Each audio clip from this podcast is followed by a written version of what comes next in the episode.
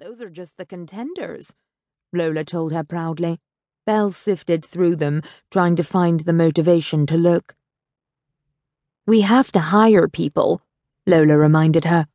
Belle knew that, but it didn't make it any easier. With more people came more responsibility. Neither Belle nor Lola needed a salary, so there were many months where they'd gone without one in order to continue to grow the business. Lola had her trust fund to fall back on, and Belle had Smith's bank account. Adding employees felt a little like willingly putting themselves in shackles. They'd be responsible for other people's welfare.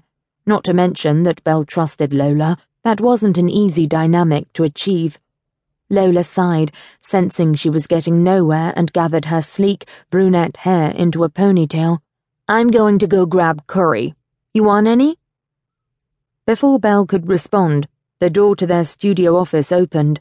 There was only one person who had a key to this office besides her and Lola.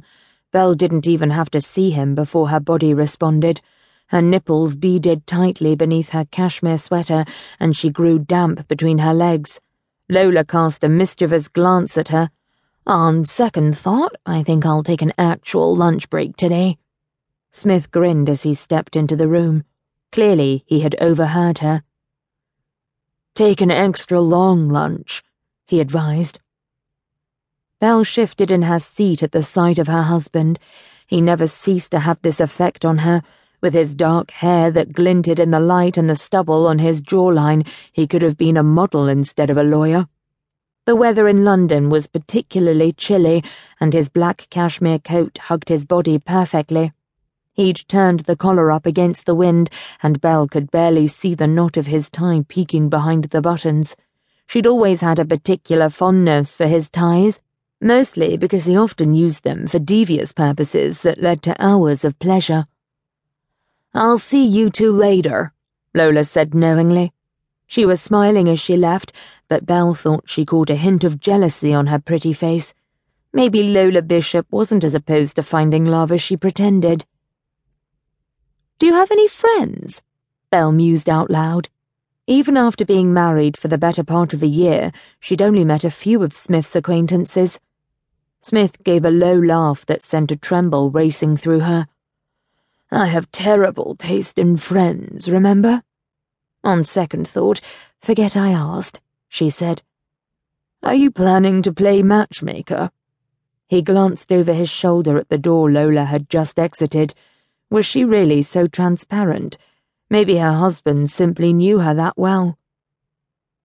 I guess I get sentimental this time of year. She didn't have to explain herself. They were about to celebrate the second of their two wedding anniversaries. True, they'd only been married for a year, but they had been married twice.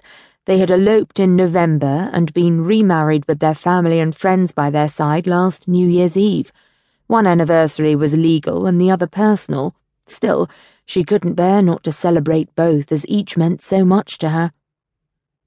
I think Lola's not going to have a hard time finding men who are interested, Smith said as he slipped his coat off his broad shoulders and placed it on a hook by the door.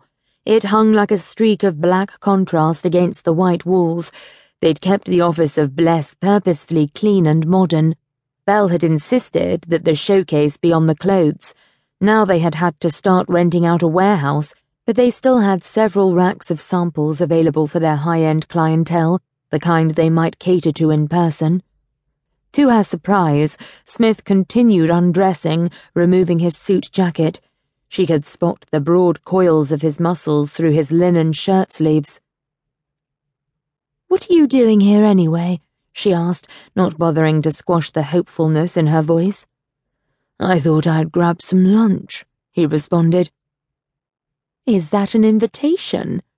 She leaned forward, knowing that her low cut jumper would put her breasts on display for his enjoyment.